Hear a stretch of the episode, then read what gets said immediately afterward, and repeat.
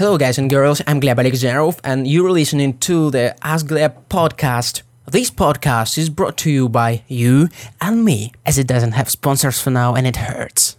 Uh, it works this way you ask your questions related to computer graphics, coffee, art, composition, and whatever else on Twitter using hashtag AskGleb, and then I'm recording a podcast. And apparently, right now, you're listening to such a podcast. And first of all, I want to say thank you so much for keeping me afloat.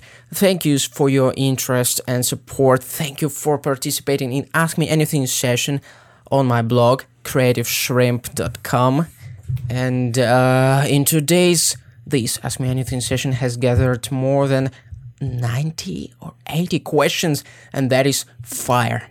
So, uh, the question number one it comes from Smile Smiley Mensch. If I pronounce correctly your name, sorry if I not correctly pronounced it. When did you start to do all this stuff? And I think that you mean uh, the computer graphics and maybe some other stuff. Anyway, I started to do all that computer graphic stuff when I was uh, four, 14 years old. And the first thing that I did was a teapot in 3ds Max version 5. And this teapot blew my mind and changed everything. It, it just destroyed my world, and I have built something new on its ruins. And what I want to point out that uh, the earlier you start, the better it will be for you. If you are 14 years old and you are starting computer graphics, it's already too late. Uh, it's better than you're two years old, you know, because you're probably, if you're like me, you you need probably something like 10 years to get the glimpse of what you're doing with the software and in some cases even more so the uh, so start early and everything will be all right. Actually, if you're listening to this podcast and you are two years old, just uh, open this 3ds Max and create a teapot. Uh, Cinema 4D, ZBrush, and whatever else. I wait for Blender. It's all right too. The thing is, I want to repeat this one more time. While you can start making CG when you're 50 years old, it's a whole lot better for you and for your career and for your blog posting and whatever else if you start when you're young. Live fast, die young, make awesome renders. That's the rock and roll of a 3D artist. So do something right away. I want to encourage you to start over making something. In addition to that, I want to say that when you're younger, your brain just absorbs new information a lot faster. So it's the, your advantage. So thank you so much, mate, for this great question. It was the first question of the series, and that's something. The next question by Nereus Uronis, uh, he asks, I wonder where I can ask your question or just making conversation with you here on your site or mate, you can ask questions either on Twitter or on Facebook or anywhere else. And of course, on my website, creativeshrimp.com, using a contact form or just uh, write something down in the comments. It works pretty well.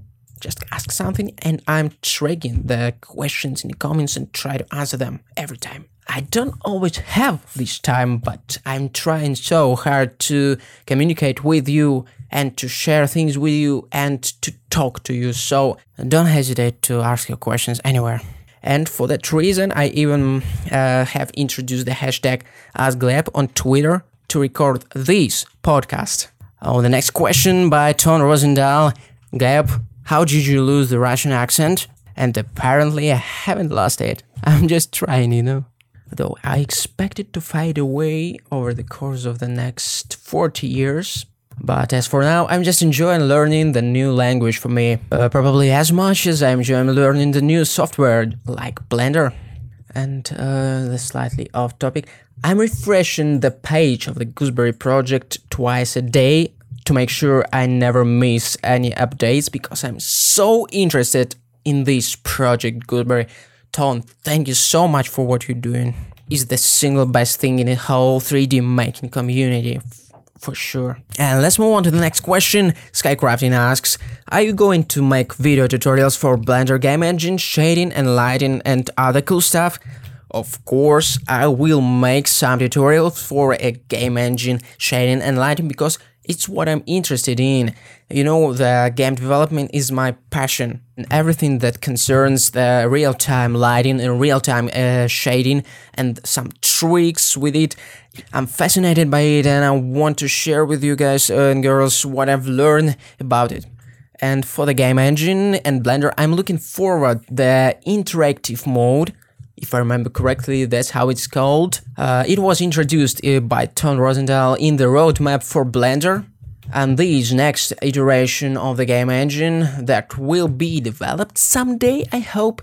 And actually, what I found very promising about Blender game engine potential in the next iteration is that it's linked closely to a Blender creation suite. So personally, I think that it would be best it would be a killer workflow when you create something and test it right away. What I mean is not a creation of some gameplay or like a logic bricks, but also a creation of environment and levels and all this stuff. It could be even cooler than Unity is and Unreal 4 is because it is the creation suite that makes it shine.